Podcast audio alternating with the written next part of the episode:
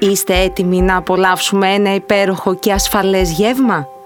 Αν ναι, τότε καλώς ήρθατε στο podcast των The Food Processors. Ποιος δεν έχει συνδέσει το φαγητό με σημαντικές στιγμές της ζωής του παρέα με τους δικούς του ανθρώπους? Ένα από τα πράγματα που μας ενώνουν με τα αγαπημένα μας πρόσωπα είναι και το φαγητό, καθώς έχουμε συσχετίσει με αυτό μοναδικές προσωπικές μας στιγμές. Συχνά όμως αγνοούμε το πώς να διαχειριζόμαστε σωστά τα τρόφιμα, αλλά και το πώς να τα καταναλώνουμε με τον καλύτερο δυνατό τρόπο για την υγεία μας. Σε αυτό το podcast λοιπόν θα μάθουμε μαζί πώς να επιλέγουμε σωστά τα προϊόντα διατροφής, πώς να τα διαχειριζόμαστε με ασφάλεια, πώς να τα καταναλώνουμε έτσι ώστε να έχουμε τα μέγιστα δυνατά ωφέλη για την υγεία μας και πολλά ακόμη. Καλή ακρόαση και καλή μας απόλαυση. Καλησπέρα. Καλησπέρα, Νίκο. Σήμερα έχουμε έναν αγαπημένο συνάδελφο, θα πω, Γιώργος Μαράκης. Τον Γιώργο είναι από αυτούς τους ανθρώπους που τον ακούς, ακούς τη φήμη τους, αλλά τους έχεις δει λίγες φορές. Ε, αλλά έτυχε να τον γνωρίσω στην ε, ημερίδα που έκανε ο ΕΦΕΤ με την ΕΦΣΑ, ε, εφτά οκτώ Νοεμβρίου. Έκανε μια εξαιρετική ομιλία για το αλάτι και απευθείας τον έπαιξε, του λέω: Γιώργος, παρακαλώ, θέλω να έρθεις στο podcast, και με μεγάλη του χαρά και τιμή μου είναι σήμερα εδώ και τιμή μας για το podcast. Σε ευχαριστώ πολύ, Νίκο. Χαρά είναι ε, και δική μου. Τέλεια, τέλεια. Ε, χαίρομαι πάρα πολύ. Και πραγματικά σήμερα ευχαριστώ που θέλετε να αναδείξετε αυτό το θέμα. Γενικά έχουμε... Και να συζητήσουμε για τη σημασία. Έχουμε ξεκινήσει, βέβαια, yeah. ναι, ναι. Έχουμε ξεκινήσει μια, μια προσπάθεια να, να ενημερώσουμε τον κόσμο σε διάφορα θέματα, και ένα από αυτά τα πολύ σημαντικά θέματα είναι το αλάτι και πώς το αντιλαμβάνεται ο κόσμος, mm-hmm. και ε, όλα αυτά τα θέματα που συζητήσουμε σήμερα. Οπότε ξεκίνησε να μας πεις λίγα πράγματα για σένα και Ωραία. σιγά σιγά θα, το, θα πούμε πολλά. Ε, το πρώτο μου πτυχίο είναι επιστήμη τροφίμων. Ωραία. Από το University of Reading στην Αγγλία. Τέλεια. Ε, μετά το πρώτο πτυχίο έκανα διδακτορικό πάνω στη διατροφή του ανθρώπου στο ίδιο πανεπιστήμιο. Ε, συνέχισα με postdoc. Ε, ήμουνα διδακτικό προσωπικό για κάποια χρόνια τόσο στο Oxford Brookes University στην Αγγλία, όσο και στο ΤΕΙ Θεσσαλονίκης στο τμήμα διατροφής και διαιτολογίας, και από το Σεπτέμβριο του δύο χιλιάδες οκτώ ε, εργάζομαι στον ΕΦΕΤ ε, ως ειδικό επιστημονικό προσωπικό. Υπέροχο. Για θέματα διατροφής. Υπέροχο. Πλούσιο το βιογραφικό σου, έχω να πω. Εντάξει. Και άλλα πολλά που δεν τα λέει, έχω να πω εγώ, αλλά εντάξει, θα, θα κάναμε ένα επεισόδιο μόνο με, τη, με το βιογραφικό του Γιώργου. Ωραία. Ε, οπότε είμαστε εδώ σήμερα να πούμε για το αλάτι. Mm-hmm. Ε, ποια είναι, ποια είναι yeah. η συστάση, τι, τι λένε οι συστάσεις για το αλάτι? Ουσιαστικά το θέμα, ναι, το θέμα του αλατιού δεν είναι καινούριο. Και θεωρώ ότι οι περισσότεροι από εμάς γνωρίζουν ότι το πολύ, ε, η υπερβολική πρόσληψη αλατιού προκαλεί διάφορα προβλήματα υγείας, όπως για παράδειγμα υπέρταση. Μάλιστα, ε, η σχέση αυτή μεταξύ αλατιού και αρτηριακής πίεσης mm-hmm. ε, είναι γνωστή εδώ και πάνω από δυόμισι χιλιάδες χρόνια ε, σε αρχαία κινέζικα κείμενα. Ah, okay. Να φανταστείς. ε, Παρ' όλα αυτά, τα τελευταία πενήντα περίπου χρόνια έχουν γίνει αρκετές μελέτες, mm-hmm. τόσο επιδημιολογικές όσο και κλινικές μελέτες, που ουσιαστικά καταδεικνύουν αυτή τη σχέση μεταξύ mm-hmm. αλατιού και αρτηριακής πίεσης.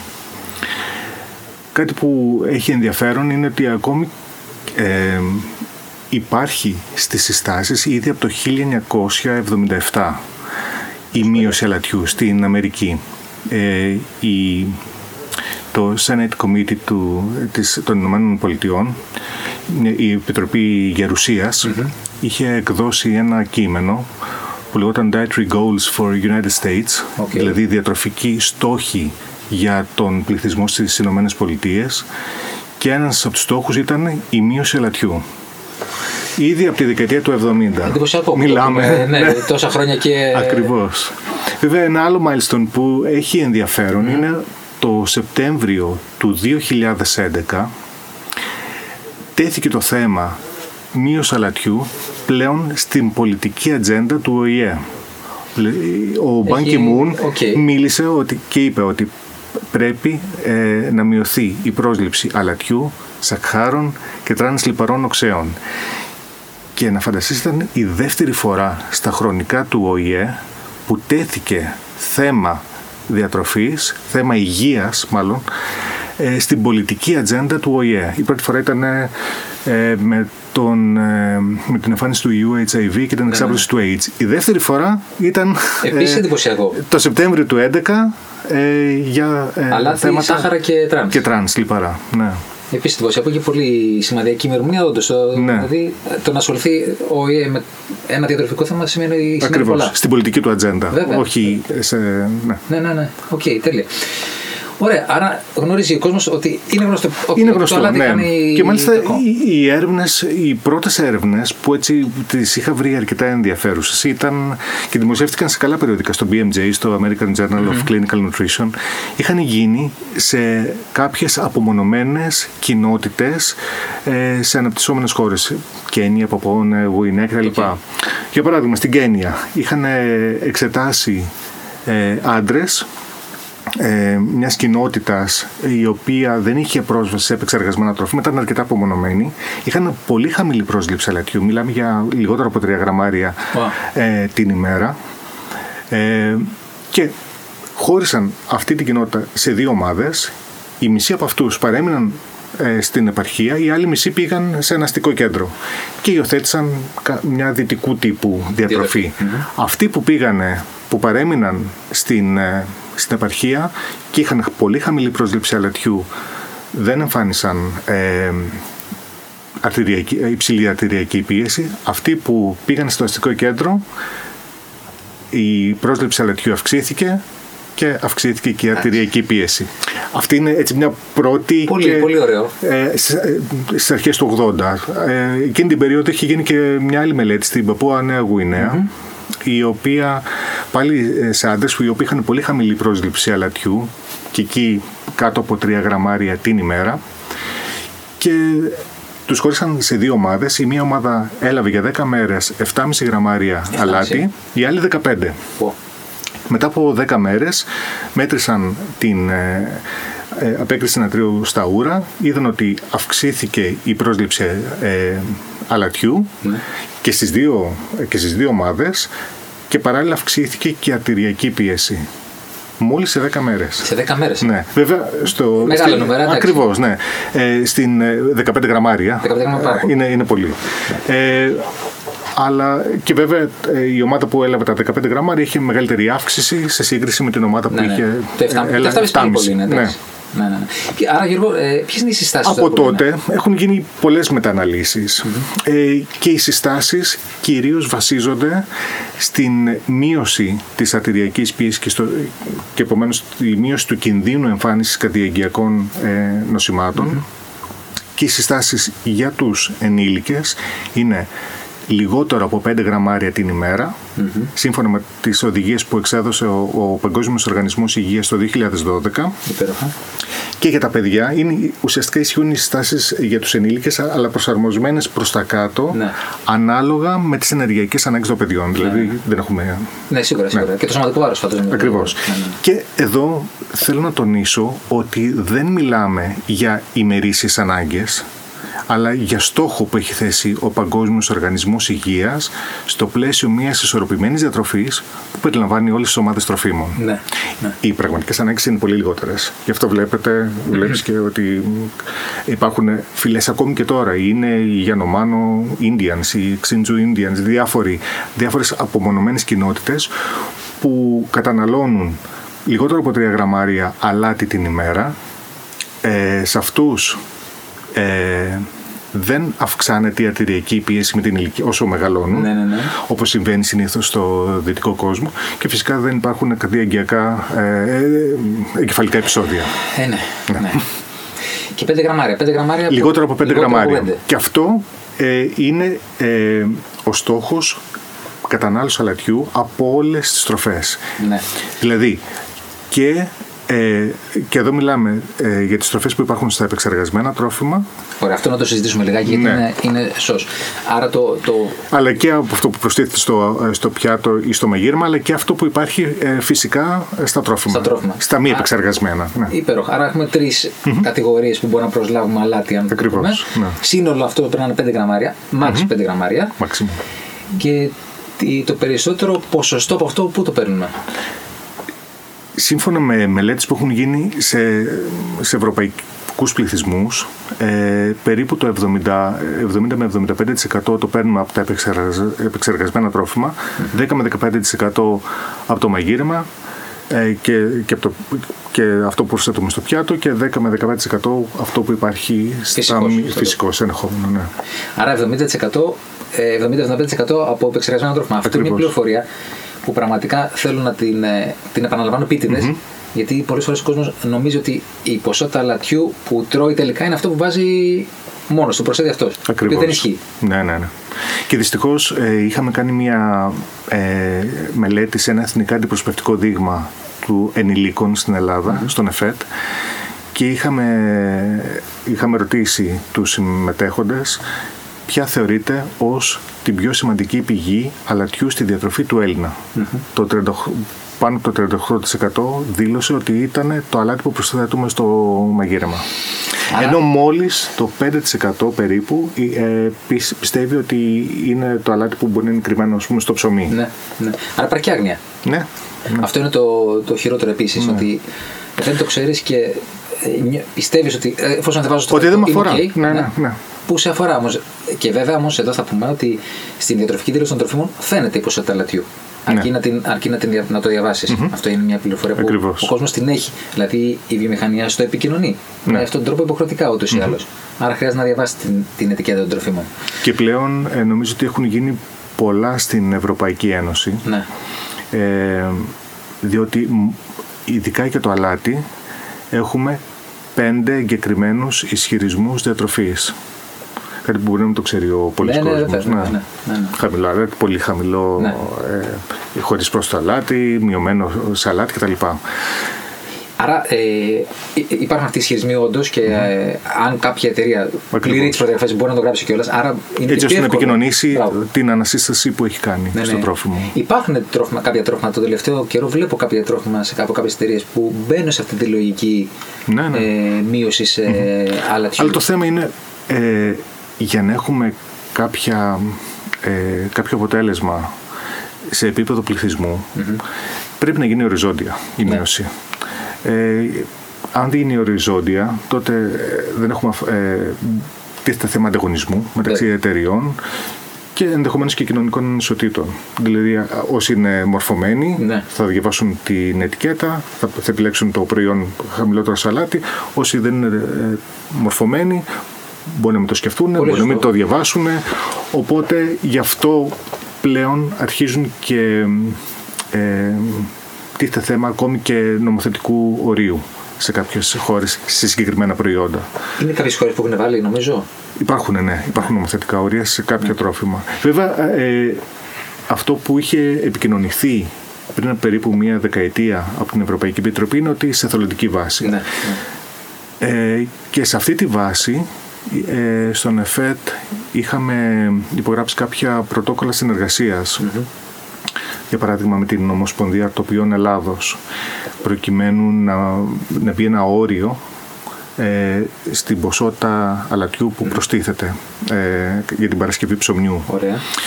Και τότε είχαμε συμφωνήσει ε, το ανώτατο όριο να είναι ένα κόμμα δύο τοις εκατό αλάτι στο τελικό προϊόν mm-hmm. ε, σε όλα τα είδη ψωμιού και με στόχο το δύο χιλιάδες δεκαεπτά να ευαισθητοποιηθούν όλοι ε, οι φούρνοι, όλα τα αρτοπία και να ε, παρέχουν στον καταναλωτή ε, ψωμί με τουλάχιστον ε, όχι υψηλό, ναι, ναι, ναι. ιδιαίτερα υψηλό σε αλάτι. Αρκετά γιατί χαμηλότερο. Αυτό που είχε, είχαμε δει ε, ήταν... Ε, είχαμε κάνει ένα διερευνητικό πρόγραμμα mm-hmm. μαζί με το Γενικό Χημείο του Κράτους. Ωραία. Πριν από μια δεκαετία περίπου mm-hmm. και είχαμε συλλέξει δείγματα ψωμιού ασιατική και ήπειρο για να δούμε περίπου πού κυμαίνεται η περιεκτικότητα αλατιού σε διαφορετικά είδη ψωμιού mm. και πραγματικά διαπιστώσαμε ότι το εύρος της περιεκτικότητας ήταν πολύ μεγάλο. Άρα, από μηδέν κόμμα ένα μηδέν δύο μέχρι δύο κόμμα δύο, οπότε φανταστείτε ναι, ναι, ναι. τεράστια διαφορά. Βέβαια το, ε, περί... αυτό που ήταν ε, ε, το καλό της υπόθεσης είναι ότι το ένα τρίτο περίπου των δειγμάτων είχε ε, περιεκτικότητα λατιού χαμηλότερη από ένα κόμμα δύο τοις εκατό. Αρκετά okay. χαμηλά. Ωραία. Παρ' όλα αυτά υπήρχαν ε, περίπου το ένα τέταρτο που είχε ε, περιεκτικότητα λατιού πάνω από ένα κόμμα πέντε, που είναι και το όριο που ορίζει ο κώδικας τροφίμων και ποτών. Ναι, ναι. Εντάξει, το ένα κόμμα δύο, το τριάντα τρία τοις εκατό είπες, ε, δώσε μέσα, περίπου, περίπου mm. που είχαν κάτω από το ένα κόμμα δύο. Ναι, περίπου το τριάντα τρία τοις εκατό. Εντάξει, ναι. Είναι καλό, αλλά εντάξει, ναι. έχουμε... Υπάρχει περιθώριο βελτίωσης. Και είχατε, φυσικά, είχατε ναι. βγάλει και ένα σηματάκι σε αυτούς οι οποίοι θα... Ναι, ε, ήταν... ουσιαστικά δίναμε την ευκαιρία αυτοί που δεσμεύονταν mm-hmm. να μειώσουν τα αλάτι σε όλα τα είδη ψωμιού και όχι να έχουν μόνο ένα είδος για κάποιον ο οποίος το ζητάει, να μπορούν να χρησιμοποιήσουν το λογότυπο της καμπάνιας του ΕΦΕΤ, ναι. ε, λιγότερο αλάτι, καλύτερη υγεία. Mm-hmm. Το οποίο τελικά γενικά αυτό δεν προχώρησε τελικά, δηλαδή έμεινε στην ουσία σας καρδιά, ε, προχώρησε λίγο αλλά τελικά δεν ναι. χρησιμοποιηθεί. Ε, τουλάχιστον δεν δήλωσαν αρκετοί ότι δεσμεύτηκαν. Γι' αυτό το λόγο, για να δούμε τελικά τι έχει γίνει με αυτό το ε, πρωτόκολλο συνεργασίας, ε, πριν τα Χριστούγεννα ε, πέρασαμε μέσα από το ε, Διοικητικό Συμβουλίο του ΕΦΕΤ εισήγηση για νέο διερευνητικό πρόγραμμα, έτσι ώστε θα, θα ελέγξουμε πάλι την περιεκτικότητα αλατιού σε διαφορετικά είδη ψωμιού σε όλη την Ελλάδα. Ναι, γιατί συζητάμε τώρα για το ψωμί με το Γιώργο, γιατί είναι κάτι που τρώμε ακριβώς. κάθε μέρα όλοι. Αυτό. Σχεδόν όλοι, τέλος πάντων. Αυτό. Ενώ συζητάγαμε, είχαμε μια κουβέντα πριν με τον Γιώργο, ότι ας πούμε, αν καταναλώνεις ένα αβοκατάραχο, λέγαμε, mm-hmm. μια φορά το χρόνο. Ε, δεν είναι ότι από εκεί θα ξεκινήσουμε ναι. την τροφική πολιτική, θα ξεκινήσουμε από κάπου που ε, είναι ευρέως καταναλωμένο από τον κόσμο σχεδόν κάθε μέρα, άρα από εκεί αξίζει τον κόπο να ακριβώς ξεκινήσεις. Αυτό. Όταν ε, ασχολείσαι με την διατροφική πολιτική πρέπει να, να δεις πρώτον υπάρχει πρόβλημα στην χώρα σου και μετά ποιες είναι οι κυριότερες πηγές αλατιού. Mm-hmm. Και ως προς το πρώτο ερώτημα, αν υπάρχει θέμα, έχουμε τις μελέτες Ιδρία και Παμεδί, αλλά και άλλες μελέτες που ωραία. Δείχνουν ότι ε, ένα μεγάλο ποσοστό των Ελλήνων ε, υποφέρει από υπέρταση, πάσχει από υπέρταση. Ε, μάλιστα, η, για παράδειγμα, η Ιδρία, η οποία, ε, στην οποία ε, έλεγξαν ε, αυτούς που έχουν ενδείξεις υπέρτασης, mm. δηλαδή όχι μόνο αυτοί που κατά την, την ημέρα της μέτρησης Η, η αρτηριακή τους πίεση ήταν υψηλή, αλλά ακόμη και αυτοί που λαμβάνουν φαρμακευτική αγωγή okay. για την υπέρταση ωραία. Και έχουν ρυθμίσει την αρτηριακή τους πίεση. Οι τέσσερις στους δέκα έχουν ενδείξεις υπέρτασης ενήλικες. Και αν πάμε στους υπερήλικες, οι τέσσερις στους πέντε. Μιλάμε για τεράστια ποσοστά. Τεράστια ποσοστά. Αν πάμε δε από, να δούμε και τι γίνεται στα παιδιά, ε, το δύο χιλιάδες δεκαεπτά έγινε μια άλλη μελέτη η οποία δείχνει ότι περίπου το είκοσι τρία τοις εκατό των παιδιών ηλικίας και δέκα δώδεκα ετών ναι. έχει υπέρταση. Okay. Και είναι από τα πιο υψηλά ποσοστά στην Ευρώπη. Ε, όχι, αυτό είναι πάρα πολύ. Ναι. Δηλαδή για παιδιά δέκα χρονών, ναι. δηλαδή μου ακούγεται αδιανόητο και... ένα παιδί δέκα χρονών να έχει τέτοια θέμα. Ακριβώς. Και αν κάποιος μπει, ας πούμε, στο, ε, στην ιστοσελίδα της ε, Ελληνικής Εταιρείας Υπέρτασης, α, α, αναφέρεται ότι ναι μεν, τα ποσοστά υπέρτασης στα παιδιά και στους εφήβους είναι χαμηλότερα από τους ενήλικες, αλλά είναι πολύ συχνότερη η, η εμφάνιση υπέρτασης από ό,τι νομίζουμε στα παιδιά, σε αυτές τις ηλικίες. Και αυτό δεν είναι καθόλου αθώο, διότι yeah. μπορεί να προκαλέσει βλάβες στο καρδιαγγειακό σύστημα, μπορεί να έχουμε υπερτροφία της καρδιάς, μπορεί να έχουμε σκλήνηση αρτηριών, νεφρική, νεφρικές βλάβες, και όλες αυτές οι βλάβες ουσιαστικά προαναγγέλουν, όπως το αναφέρει, αυξημένο κίνδυνο για καρδιαγγειακά επεισόδια στην ελληνική ζωή. Ε, βέβαια, άμα ξεκινάς ναι. με, με δέκα χρόνια και έχεις υπέρταση, ναι. αυτή την πληροφορία αλήθεια ε, μου κάνει πάρα πολύ μεγάλη εντύπωση το πόσο μεγάλο ποσοστό εσύ... Αυτό από μια μελέτη ηλικία. Του δύο χιλιάδες δεκαεπτά, που δημοσιεύτηκε το δύο χιλιάδες δεκαεπτά. Ναι. Οκ, okay, οκ. Okay. Ε, εδώ έχουν ευθύνη και προφανώς και οι γονείς, έτσι. Και οι γονείς, βέβαια. Ναι. Δηλαδή σε αυτό το κομμάτι εκεί οι mm-hmm. γονείς. Ε, σίγουρα το παιδί πια όταν δέκα χρονών τρώει και έξω, mm-hmm. αλλά ε, εκεί θέλουμε ενημέρωση ναι. των γονέων για να... Και στις μελέτες προσέχουμε. Που έχουμε κάνει ως προς την, ε, τις γνώσεις, τη στάση και τη συμπεριφορά των ενηλίκων στην Ελλάδα mm-hmm. απέναντι στο αλάτι, είχαμε ειδική ερώτηση που αφορούσε στα παιδιά. Πιστεύετε ότι τα παιδιά πρέπει να καταναλώνουν λιγότερη ποσότητα, ίδια ποσότητα ή περισσότερη ποσότητα συγκριτικά με τους ενήλικες. Ένα ποσοστό απάντησε ότι πρέπει να καταναλώνουν περισσότερη, περισσότερη. περισσότερο αλάτι από ό,τι οι ενήλικες. Γιατί επειδή... επειδή θεωρούν ότι η υπέρταση ή το αλάτι αφορά μόνο τους υπερτασικούς. Μάλιστα. Ότι η μείωση αλατιού αφορά μόνο ε, τους υπερτασικούς, ενώ αυτό δεν ισχύει. Μας αφορά όλους. Ή κάποιοι λένε ότι ε, εντάξει, εφόσον το παιδί τρέχει και υδρώνει, ναι, μπορεί να πάει ε, περισσότερο. Είναι ένας άλλος μύθος αυτό. Ότι αυτό είναι αν, λιγάκι, ναι. Ναι, αν ε, γενικά το έχω διαβάσει και σε άρθρα σε διάφορα περιοδικά, όχι επιστημονικά, ναι, ναι, ναι. Ε, ε, ότι τους καλοκαιρινούς μήνες και όταν κάποιος αθλείται μπορούμε να βάζουμε ε, μεγάλη ποσότητα αλατιού σε σαλάτες, σε φαγητά κτλ. Αυτό είναι μύθος. Εξαιρετικά. Γι' αυτό ευθύντες το είπα για να το... Και μάλιστα το, το δύο χιλιάδες είκοσι δύο ε, δημοσιεύτηκε Sodium and Health, Old Myths and the Controversy Based on Denial από τους καλύτερους επιστήμονες σε αυτό το χώρο, ε, ένα, ένα επιστημονικό άρθρο στο Current Nutrition Reports που αναφέρει όλους αυτούς τους μύθους ε, και για ποιο λόγο είναι μύθοι και για ποιο λόγο γίνονται λάθη. Για πέρα μας κι άλλους, άμα, άμα γιατί αυτόν τον έχω το όνομα. Ναι, γιατί ουσιαστικά ε, ο, αν τρώμε, ας πούμε, ε, όταν κάνει ζέστη και υδρώνουμε, κάποια φορά βλέπουμε ε, στα ρούχα μας, ναι, ναι, να σχηματίζονται άλατα. Όσο λιγότερο αλάτι τρώμε, τόσο λιγότερο αλάτι θα αποβάλουμε. Και πολλοί θεωρούν ότι εγώ θα πρέπει να βάλω αλάτι στη σαλάτα, για παράδειγμα, για να μην αφυδατωθώ. Όμως, ο καλύτερος τρόπος για να αποτρέψουμε την αφυδάτωση δεν είναι να βάλουμε περισσότερο αλάτι, αλλά, λιγότερο.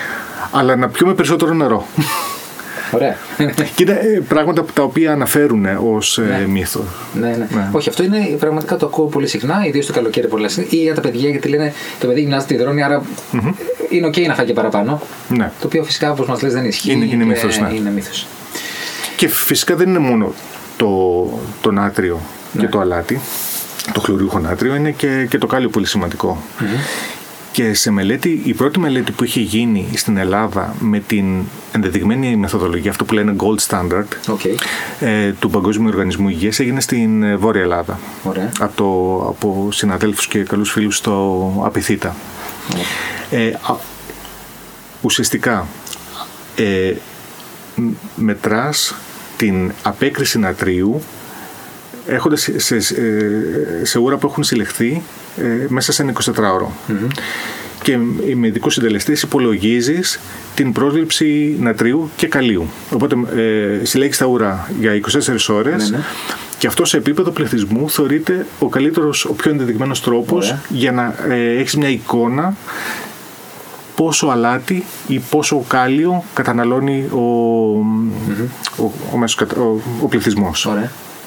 Και τι βρήκαμε, ε, ότι η κατανάλωση αλατιού είναι, ε, η μέση κατανάλωση αλατιού είναι δέκα κόμμα επτά γραμμάρια. Δηλαδή είναι διπλάσια του στόχου που έχει θέσει ο Παγκόσμιος Οργανισμός Υγείας και, το, και ο οποίος στόχος έχει υιοθετηθεί και από το Υπουργείο Υγείας στους Εθνικούς Διατροφικούς Οδηγούς. Ε, Εντάξει, με τους άντρες να καταναλώνουν περισσότερο αλάτι από ό,τι οι γυναίκες. Και κάτι το οποίο ε, δεν είναι μόνο στην Ελλάδα, συμβαίνει και σε άλλες χώρες. Για τον απλούστο λόγο ότι οι άντρες καταναλώνουν περισσότερη τροφή, ναι, ναι, επομένως αυτόματα καταναλώνουμε και περισσότερο περισσότερα... αλάτι. Ενώ το κάλιο είναι χαμηλότερο πάλι από τις συστάσεις. Okay. Οπότε, αν πάρει κάποιος το λόγο ε, νατρίου προς κάλιο, που πρέπει να είναι λιγότερο από ένα, στην Ελλάδα είναι πολύ περισσότερο από ένα. Πολύ, ε, ε, έχεις πει πάρα πολύ εντυπωσιακά νούμερα, ε, τα οποία ε, με αγχώνουν και με φοβίζουν λίγο, η αλήθεια είναι. Και, θα... και ουσιαστικά εξηγούν για ποιο λόγο έχουμε τους δείκτες υγείας που έχουμε στην Ελλάδα. Ναι, ναι. Δηλαδή, ε, όταν κάποιος ασχολείται με θέματα διατροφικής πολιτικής, μία από τις καλύτερες μελέτες που μπορεί να συμβουλευτεί είναι η Global Burden of Disease Study, mm-hmm. η οποία γίνεται σε όλες τις χώρες του κόσμου και βλέπουν τους παράγοντες που επιβαρύνουν την υγεία του, του πληθυσμού. Mm-hmm. Για την Ελλάδα ξέρεις ποιο είναι. Mm-hmm. Νούμερο ένα είναι το κάπνισμα. Ωραία. Νούμερο, νούμερο δύο, η υψηλή αρτηριακή πίεση. Ναι. Και Αυτό ίσχυε και το δύο χιλιάδες εννιά ε, με αυτή τη σειρά. Το ίδιο ισχύει και το δύο χιλιάδες δεκαεννιά. Επομένως, σε αυτή τη δεκαετία δεν έγινε τίποτα. Δεν έγινε τίποτα. Παρόλες τις προσπάθειες που έχουν γίνει και από τον ΕΦΕΤ, ναι. και δηλαδή. Οι προσπάθειες είναι. είναι ε, ε, ε, αν σκεφτεί κανείς τι προσπάθειες έχουν γίνει για ενημέρωση, για παράδειγμα, την περίοδο του COVID, πόσο ποσά δαπανήθηκαν, ναι. πόσο βομβαρδίστηκε ο πληθυσμός με, με μηνύματα. Και συγκριτικά πόσο έχει βομβαρδιστεί με μηνύματα που αφορούν το αλάτι, εντάξει, στο αλάτι είναι πολύ λίγο. Πολύ. Και γι' αυτό το λόγο, ε, όταν είχαμε κάνει το δύο χιλιάδες έντεκα και το δύο χιλιάδες δεκαοκτώ μια αντίστοιχη μελέτη πάνω στις γνώσεις και τις τάσεις, δεν είδαμε μεγάλες διαφορές.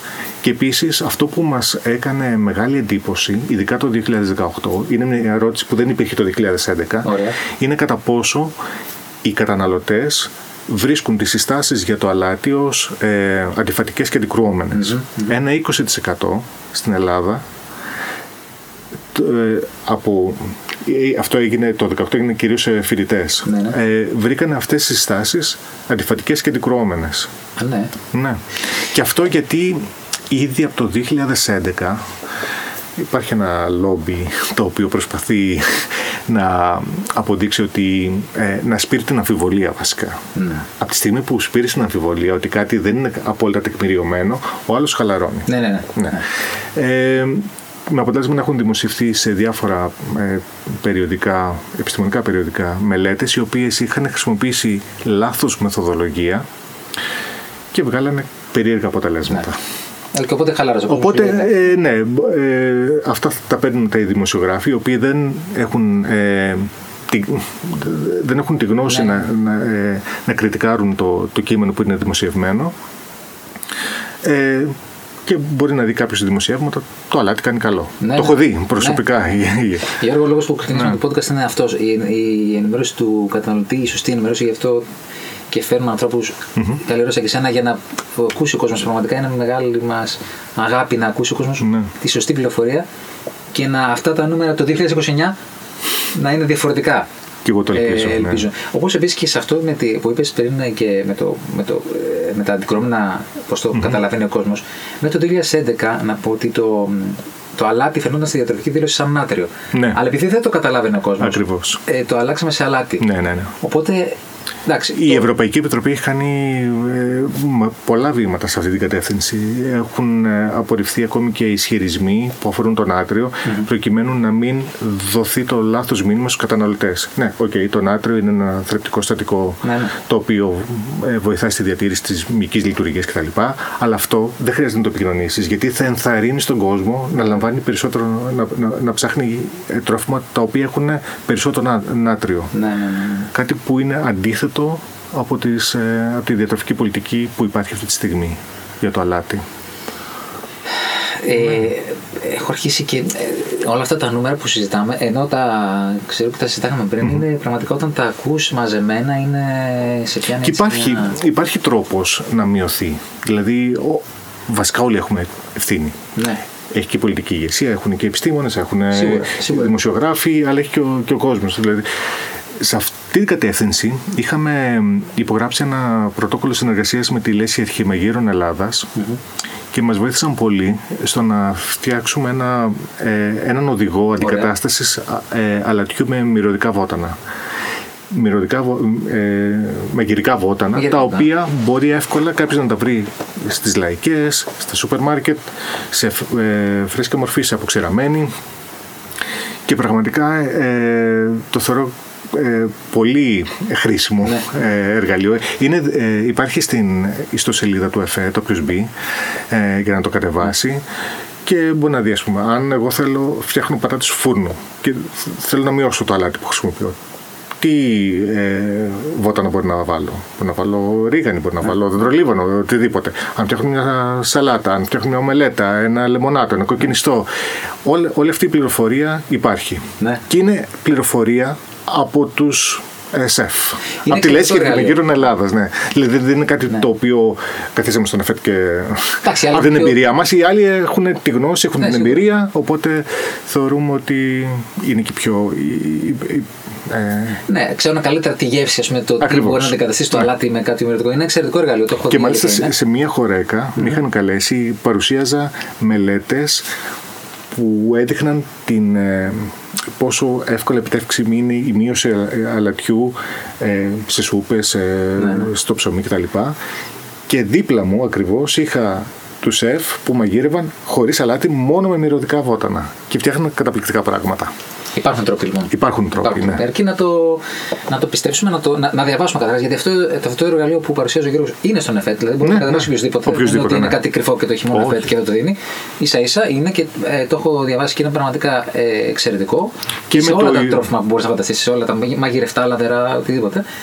Ε, και είναι μια πολύ καλή λύση για να βγάλεις το αλάτι τη ζωή σου. Επίσης. Ε, Στο, στην ιστοσελίδα του ΕΦΕΤ ε, έχουμε αναρτήσει και ένα φυλάδιο ε, που το είχαμε κάνει σε συνεργασία με το Υπουργείο Υγείας, mm-hmm. που αναφέρουμε τι θεωρείται υψηλό, τι θεωρείται χαμηλό σε αλάτι, ε, να μπορεί να καταλαβαίνει ναι, ναι, ναι. Ο, ο καταναλωτής την, ε, τους ισχυρισμούς διατροφής που υπάρχουν στα τρόφιμα, ε, πρακτικ, πρακτικούς τρόπους μείωσης αλατιού, ε, για παράδειγμα. Και βασικά τι ενθαρρύνουμε στον καταναλωτή. Ε, κάτι που μας είχαν πει και οι αρτοποιοί είναι πείτε, ευαισθητοποιήστε τον καταναλωτή να ζητάει από το φούρνο της γειτονιάς ψωμί χαμηλό σαλάτι. Αν αρχίσει και το ζητάει ο κόσμος, οι, οι αρτοποιοί θα ανταποκριθούν. Ναι. Θα, θα, θα το, μπορεί να το μειώσουν και σε όλα τα είδη ψωμιού και να μην ναι. χρειάζεται ούτε νομοθετική ρύθμιση, σίγουρα. Ούτε ε, πρωτόκολλα συνεργασίας κτλ. Το ίδιο ισχύει και τα εστιατόρια. Αν σου φανεί ναι. κάτι αλμυρό, μίλησε. Πες το. Ναι. Πες το στον υπεύθυνο της επιχείρησης. Το φαγητό που μου, ε, μου σερβίρες ήταν πολύ αλατισμένο. Εγώ το λέω. Εγώ δεν το, τρέπομαι κι αυτό. Και εγώ, ναι. εγώ το λέω γιατί όντως μου φαίνεται πολύ αλατισμένο, δηλαδή πολλές φορές. Ναι. Υπάρχει μια τάση όμως τώρα τελευταία. Και μίλαγα σήμερα με έναν συνάδελφο και το είχε πάρει από ένα μαγαζί και δεν είχε καθόλου λάδι, το είχαν βάλει έξτρα. Mm-hmm. Που είναι μια πολύ καλή ναι. πρακτική αυτή. Γιατί εγώ δεν μπορώ να θέλω, κάποιος να θέλει να βάλει παραπάνω, κάποιος να βάλει. Ναι, ναι. Οπότε δώσε μου την επιλογή, mm-hmm. μετά θα κάνω εγώ. Ε, σίγουρα είναι ένας, ε, χρειάζεται να γίνει μια, μια συνεργασία μεταξύ και, μάλλον, και ενημέρωση του καταναλωτή, αλλά και οι αρτοποιοί και όλοι οι, ναι. οι, οι άνθρωποι που παράγουν τρόφιμα να συνεργαστούμε σε όλο αυτό. Ακριβώς. Και η τεχνολογία τροφίμου. Και η τεχνολογία τροφίμου. Γιατί νομίζω ότι υπάρχει ένας φόβος ναι. από τις επιχειρήσεις ότι ε, το προϊόν μου δεν θα έχει τα ίδια οργανωλεπτικά χαρακτηριστικά. Υπάρχει εάν... αυτός ο φόβος σίγουρα. Ναι. Ναι. Και ειδικά για το ψωμί έχουν γίνει πολλές μελέτες. Ναι. Και στην Ευρώπη και στη Λατινική Αμερική και στην Αυστραλία και όλες ε, καταλήγουν στο ίδιο συμπέρασμα. Ναι. Είναι εύκολα επιτεύξιμη, δεν επιφέρει αλλαγές στη συνταγή και είναι αποδεκτή από τον καταναλωτή. Ναι. Πολλά σούπερ μάρκετ. Αρκεί να γίνει σταδιακά βέβαια. Ναι, ναι. Αυτό είναι σημαντικό. Ισχύει, ναι, ναι. Να το γιατί οι γευστικοί κάλικες ε, προσαρμόζονται. Πες μας, αυτό το είχα ακούσει στην ημερίδα. Το έχεις πει πόσες μέρες χρειάζονται για να προσαρμοστούν, ναι? ε, Λίγες εβδομάδες. Δηλαδή σε λιγότερο από δύο μήνες έχεις προσαρμοστεί. Τέλεια. Τέλεια. Ε, άρα εντάξει. Και μετά, δε, δε, και μετά δεν σου αρέσει το αλμυρό. Ναι, ναι. Εγώ που έχω μάθει να τρώω ε, ανάλατα τέλος πάντων mm-hmm. περισσότερα, εάν φάω φαγητό με πολύ αλάτι, το καταλάβω. Ναι. Ε, θα, και θα σου ξενίζει όταν έχει, όταν έχει πολύ αλάτι ναι. πια. Ε, μια ενδιαφέρουσα μελέτη είχε γίνει με ντοματόσουπα. Ωραία. Ε, όπου ε, είχαν μειώσει την, ε, την ε, προσθήκη αλατιού. Mm-hmm. Ε, τη δώσανε στους ε, καταναλωτές, στους συμμετέχοντες στις μελέτες, δεν τους άρεσε η σούπα. Μετά προσθέσανε ένα μείγμα μυρωδικών που είχε μέσα σέλινο, ρίγανη, δάφνη κτλ. Okay. Πιπέρι, σκόρδο. Ε, και τους δώσανε πάλι τα, ε, να δοκιμάσουν και με κανονική ποσότητα αλατιού και με τη μειωμένη ποσότητα αλατιού. Okay. Και φάνηκε ότι με τα μυρωδικά προτίμησαν τη μειωμένη ποσότητα αλατιού. Ενώ δεν, δεν τους άρεσε η κανονική ποσότητα αλατιού. Ναι, πολύ ωραία μελέτη. Ναι. Πολύ ωραία. Που δείχνει ότι αν αντικαταστήσεις μέρος του αλατιού με μυρωδικά βότανα. Ε, τότε δεν θέλεις και το πολύ αλάτι. Εξαιρετικό, ναι, ναι, ναι. ναι, ναι. Πάρα πολλές μελέτες έχουν γίνει. Πάρα πολλές, είναι ναι. Πολύ ωραία που μας τα μοιράζει και ευχαριστώ πάρα πολύ που τα μοιράζεις όλα αυτά, γιατί είναι πληροφορίες που πραγματικά ο κόσμος δεν μπορεί να τις mm-hmm. βρει, ούτε θα κάτσει να ψάξει κάθε μελέτη που έχει γίνει. Αλλά είναι πολύ, αυτό είναι πολύ, πολύ ωραίο. Δηλαδή, να, μια μελέτη που έγινε που σου λέει, γιατί πολλοί λένε δεν μπορώ να βγάλω το αλάτι τη ζωή μου. Mm-hmm. Αλλά αποδεικνύεται από, ναι. από τη μελέτη ότι και το έβγαλε ο... τελικά ακριβώς. Και το προτίμησες στο τέλος. Βέβαια, για να πούμε τις αλήθειες, τη μεγαλύτερη ευθύνη την, έχει, την, την έχουν οι επιχειρήσεις τροφίμων. Mm-hmm. Επειδή καταναλώνουμε περισσότερο, ε, ναι. δεν μπορείς να μην καταναλώνεις επεξεργασμένα Ισχύ, τρόφιμα. Ναι, ναι. Ε, εκεί πέρα την ευθύνη την έχουν οι επιχειρήσεις. Ναι. Δηλαδή δεν μπορούμε να τα ρίξουμε όλα στον καταναλωτή, ότι εσύ φταίς κτλ. Ναι, ναι, ναι. ναι. Μα άμα, άμα η επιχείρηση βγάλει ένα προϊόν, αρχίζει και βγάζει mm-hmm. προϊόντα πολλά, όχι ένα ναι. έτσι να υπάρχει. Αυτό. Ε, με μειωμένο αλάτι ο κόσμος. Ναι. Εκεί θα, θα προσαρμοστεί. Θα προσαρμοστεί. Ναι. Δεν είναι ότι. Για παράδειγμα, στην, ε, οι τρεις χώρες που είχαν ε, πολύ, ε, πολύ καλά αποτελέσματα στις προσπάθειες μείωσης αλατιού είναι το Ηνωμένο Βασίλειο, η Φιλανδία και η Ιαπωνία. Τι κάνανε αυτοί? Αυτοί, ε, όταν ήταν ε, η διατροφική πολιτική στο Εφ Ες Α, στο Food Standards Agency, που ήταν κάτι σαν αντίστοιχο με τον ΕΦΕΤ, ναι, ναι. Ε, που ήταν ανεξάρτητη η αρχή, και μπορούσαν να συνάψανε πρωτόκολλα συνεργασίας με, σε, με διάφορες εταιρείες και θέσανε στόχους σε περίπου ογδόντα κατηγορίες ε, τροφίμων. Και κατόρθωσαν από το, μέσα σε μια δεκαετία περίπου να μειώσουν το αλάτι κατά δεκαπέντε τοις εκατό.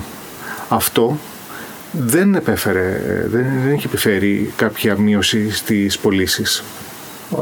Επίσης ωραία, ωραία πληροφορία. Ενώ ε, από εκτιμήσεις που έγιναν από το Υπουργείο Υγείας της Βρετανίας ε, εξοικονομήθηκαν περίπου ένα κόμμα ένα δισεκατομμύρια στερλίνες μέσα σε αυτή τη δεκαετία από μείωση του κόστους ιατροφαρμακευτικής περίθαλψης αυτών των ανθρώπων. Οπότε μιλάμε για τεράστια ωφέλη για το ναι, κράτος. Ναι, βέβαια. Ναι. Δηλαδή, ναι, έτσι, έτσι που μου τα λες τώρα είναι και οικονομικό όφελος mm-hmm. για το κράτος τεράστιο. Ναι. Και ο κόσμος δεν, δηλαδή δεν, το, δεν το κατάλαβε τελικά αυτό. Όχι. Δηλαδή δεν είναι ότι έγινε τόσο άσχημο πια το φαγητό, γιατί είναι ο φόβος της βιομηχανίας ότι στο τέλος δεν θα τρώγεται αυτό το προϊόν. Ναι. Που όλα αυτά που μας λες τώρα αποδεικνύουν το αντίθετο. Πολλές φορές είναι και πιο αποδεκτό. Ακριβώς. Ναι, ναι, ναι. Και σε, σε καμία περίπτωση δεν λέμε ότι δεν θα πρέπει να μπει αλάτι πουθενά. Όχι, απλά όχι. Ακόμη και μια μικρή μείωση θα έχει τεράστια ωφέλη σε επίπεδο πληθυσμού για τη δημόσια υγεία. Ε, και μάλιστα ε, λένε ότι ε, η μείωση αλατιού μπορεί να είναι ακόμη πιο σημαντική για αυτούς που δεν θεωρούνται υπερτασικοί, δηλαδή δεν, λαμβάνε, ναι, ναι, ναι. δεν έχουν ε, ε, επίσημη διάγνωση από τον καρδιολόγο τους ότι εσύ έχεις υπέρταση ναι. και πρέπει να λάβεις την χι ε, φαρμακευτική αγωγή, αλλά για αυτούς που μπορεί να είναι λίγο τσιμπημένη η αρτηριακή ναι. πίεση, ε, σύμφωνα με το πρωτόκολλο να μην χρειαστεί να, να δώσει κάποιος ε, κάποια φάρμακο, ναι, ναι. αλλά να, να συντέχουν και κάποιοι άλλοι ε, λόγοι υγείας, δηλαδή κάποιος να έχει λίγο περισσότερο κοιλιακό λίπος, να έχει κάποια δυσλιπιδημία κτλ. Ναι. Ειδικά αυτούς μπορεί να τους βοηθήσει πάρα πολύ. Mm-hmm. Να μην χρειαστεί να, ε, να, να πάρουν στο μέλλον ναι. αγωγή για την Γιώργο, αρτηριακή πίεση. Εκτός από τα καρδιαγιακά, πού αλλού ε, μπορεί να μας επηρεάσει το αλάτι? Ναι, ε, αναφέρω τα καρδιαγιακά γιατί είναι ε, για, τα, για την υπέρταση και κατά επέκταση για τα καρδιαγγειακά έχουμε τεκμηρίωση. Είναι, ε, έχουμε καλή τεκμηρίωση. Υπάρχουν όμως ενδείξεις από μελέτες που μπορεί να έχουν γίνει σε ζωή, που μπορεί να έχουν γίνει σε μεμονωμένους ε, πληθυσμούς, ότι για παράδειγμα μια δίαιτα η οποία είναι πλούσια σε αλάτι ε, σχετίζεται με έλκος στομάχου και δωδεκαδακτύλου και με καρκίνο στομάχου. Mm-hmm. Ε, όχι γιατί το αλάτι είναι καρκινογόνο αυτό καθ' αυτό, αλλά κάνει τον οργανισμό πιο ευπαθή στις επιβλαβείς δράσεις από γνωστά καρκινογόνα ή από την μόλυνση με το λυκοβακτηρίδιο του πυλωρού. Δηλαδή μπορεί να προκαλέσει κάποιο είδους ναι. ατροφική καστρίτιδα, για παράδειγμα, okay. και έτσι να. Και μάλιστα έχουν γίνει και μελέτες αλλά και μετααναλύσεις και δείχνουν ότι ας πούμε μια ε, μείωση ε, αλατιού π.χ. κατά πέντε γραμμάρια μπορεί να μειώσει το κίνδυνο καρκίνου του στομάχου κατά δώδεκα τοις εκατό. Άρα. Αντίθετα, εάν αυξήσουμε την κατανάλωση φρούτων και λαχανικών, π.χ. κατά εκατό γραμμάρια, μειώνει το κίνδυνος. Οπότε βλέπεις πως ναι, είναι βέβαια, βέβαια. όλα αλληλένδετα. Ε, αυτό είναι και το, για, δράσεις, για τις επιβλεβείς δράσεις στο ανώτερο πεπτικό. Ε, επίσης, μια δίαιτα πλούσια σε αλάτι σχετίστηκε με αυξημένη απέκριση ασβεστίου και αυτό θα έχει ως αποτέλεσμα μεγαλύτερο κίνδυνο να έχουμε σχηματισμό πέτρας στους νεφρούς, νεφρολιχθίαση ή να έχουμε αρνητικό ισοζύγιο ασβεστίου και να έχουμε αυξημένο κίνδυνο για οστεοπενία, οστεοπόρωση, κατάγματα κτλ. Ναι, ναι. Κάτι που δεν, δεν το πολύ σκέφτεται ο κόσμος. Βέβαια, ναι, ναι, ναι. Ε, δεν μπορεί να συνδέσεις με το αλάτι. Ναι. Και βέβαια υπάρχουν και πολλές άλλες. Ε, δηλαδή, η πιο τελευταία που μελέτη ε, η σχέση με το ζαχαρό διαβήτη τύπου δύο. Μία μελέτη είναι. Ναι. είναι. Οπότε okay. δεν μπορεί να χρησιμοποιηθεί αυτή η μελέτη για ε, συστάσεις για, για το αλάτι, αλλά δείχνει ότι δεν είναι μόνο, δεν αφορά τελικά μόνο την αρτηριακή πίεση, αλλά μπορεί να αφορά και άλλα πράγματα. Ναι, ναι, ναι. Ακόμη και για παχυσαρκία, παρόλο που το αλάτι δεν είναι θερμιδογόνο. Ναι, ναι, ε, αλλά έχουν γίνει κάποιες ε, παρατηρητικές μελέτες, χρησιμοποιώντας κυρίως δεδομένα από την Εθνική Διατροφική Μελέτη της Μεγάλης Βρετανίας και βλέπουν ότι μπορεί να είναι και ε, ανεξάρτητη από την κατανάλωση, για παράδειγμα, αναψυκτικών. Ναι, ναι. Γιατί όσο πιο πολύ αλάτι τρως, τόσο πιο πολύ διψάς και έχει φανεί Σωστά. μια σχέση ότι ναι. ειδικά σε, σε παιδιά ότι ε, καταναλώνουν περισσότερα αναψυκτικά. Οπότε μια μείωση θα είχε ως αποτέλεσμα και μείωση κατανάλωσης αναψυκτικών, κάτι που δεν θα θέλει φυσικά η, η βιομηχανία. Σαφώς και όχι. Ναι. Ναι, σαφώς και όχι. Εντάξει, άρα είναι, σίγουρα τα καρδιαγιακά είναι τα αυτά που είναι απολύτως τεκμηριωμένα ναι. και άπειρες μελέτες. Αλλά υπάρχουν τώρα. και άλλες μελέτες που δείχνουν ότι ε, μπορεί να έχουμε... Ε, Να, να μας βοηθήσει και σε άλλα θέματα υγείας ή μια δίαιτα μειωμένη σε αλάτι. Ναι, ναι, ναι, ναι. Είναι πολύ σοβαρό το θέμα, πάρα πολύ σοβαρό. Ναι. Ε, και να... δυστυχώς ε, ε, αυτό που πιστεύει ο Έλληνας καταναλωτής και δεν είναι μόνο Έλληνας, γιατί το έχω συζητήσει με συναδέλφους, για παράδειγμα στη Βρετανία, είναι ότι ναι, εγώ ξέρω ότι το αλάτι κάτι κακό, αλλά δεν αφορά εμένα, αφορά το διπλανό μου. Γιατί εγώ ξέρω ότι τρώω την κανονική ποσότητα αλατιού. Και αυτό πρέπει να ευαισθητοποιήσουμε τον κόσμο ότι είναι πολύ δύσκολο ακόμη και οι διατροφολόγοι να ξέρουν ακριβώς πόση ποσότητα αλατιού τρώνε, γιατί είναι το αλάτι κρυμμένο σε πολλά τρόφιμα. Ναι, βέβαια. Και αν διαβάσεις τα. Και σε τρόφιμα που, που δεν σου πάει το μυαλό, ναι. και γλυκά τρόφιμα. Ακριβώς. Γλυκά. Μέχρι και καφέ έχω δει. Που αυτό συστήνουν. Αλλά σε γλυκά, ας πούμε, σε... δεν χρειάζεται να έχουμε σε κατηγορίες προϊόντων, αλλά σε γλυκά τρόφιμα που λέμε να διαβάσεις μέσα στα συστατικά και αλάτι. Ακριβώς. Ναι, ναι, ναι. Δεν σου πάει καν το μυαλό ότι μπορεί mm-hmm. να έχει αλάτι. Και δεν σου φαίνεται και στη γεύση. Ναι, ναι. Αλλά έχει. Ωραία, ε, να κλείσουμε, θέλω να κλείσουμε με δύο-τρία βασικά πράγματα. Καταρχάς θέλω να κλείσουμε αισιόδοξα. Mm-hmm. ε, τα πέντε γραμμάρια, να πούμε ότι ε, επειδή είναι για κάποιον ο οποίος δεν είναι σχετικός με, ναι, ναι. με το χώρο, είναι περίπου ένα κοφτό κουταλάκι του γλυκού. Οπότε να έχουν αυτό, ότι αυτή είναι η ποσότητα που πρέπει να παίρνεις από όλες τις πηγές. Δηλαδή και από το προστιθέμενο αλάτι στο πιάτο, στο μαγείρεμα, από τα επεξεργασμένα τρόφιμα και από το αλάτι που υπάρχει ε, στις τροφές. Γιατί το έχω δει και σε εκπομπή στην τηλεόραση, mm. όπου έχουν βάλει πέντε γραμμάρια σε μια αλατιάρα και λέει αυτό είναι το αλάτι που μπορείς να προσθέτεις. Αυτό είναι λάθος. Ναι, oh. το έχω δει και αυτό θέλω να, ε, να το τονίσω ότι είναι από όλες τις πηγές. Άνταξε, αυτό είναι, ναι. αυτό είναι η, η μημάθεια να το πω. Ακούσαν το πέντε γραμμάρια προφανώς και σου λέει πέντε γραμμάρια ναι, το, έτσι. Ναι. Όχι παιδιά, εντάξει, αυτό είναι πολύ σοβαρό.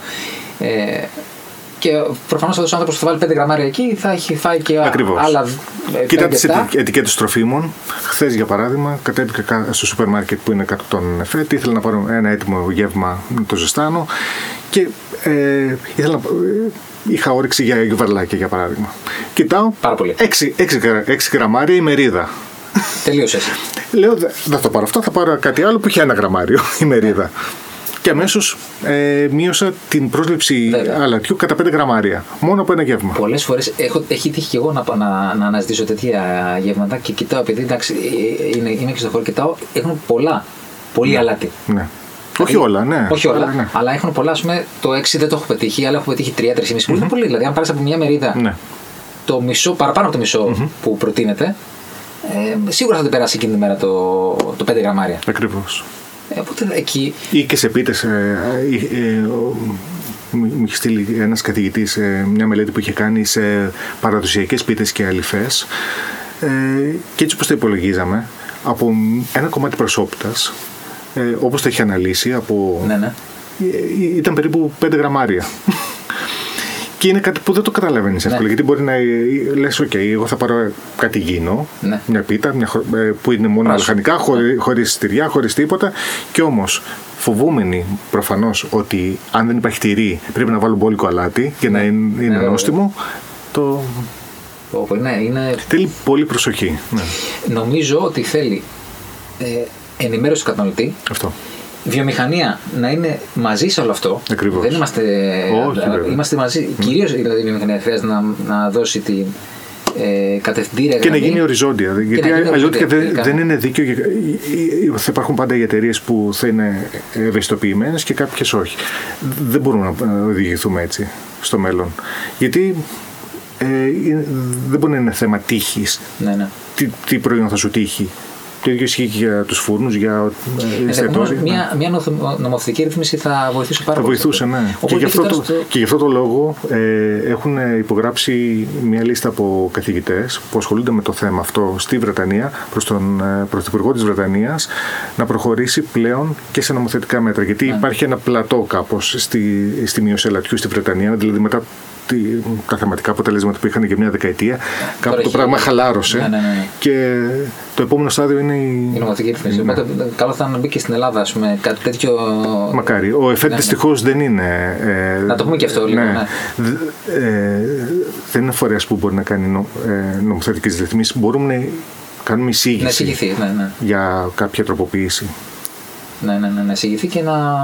Αλλά σίγουρα μια νομοθετική ρύθμιση πιστεύω θα βοηθούσε. Ναι. Και τώρα τελευταία στα κώδικα τροφίμων που πατούμε βάλα και για τα ζυμαρικά, έβαλε εκεί ένα ανώτατο όριο στα ζυμαρικά τα ε, προμαγειρμένα στο αλάτι. Οπότε είναι μια, mm-hmm. μια ωραία αρχή αυτή. Πολύ ωραία. Που φυσικά ναι. είναι ένα από όλα, αλλά ναι. okay, είναι μια, μια αρχή. Ακριβώς. Σίγουρα θα βοηθούσε μια νομοθετική ρύθμιση γιατί.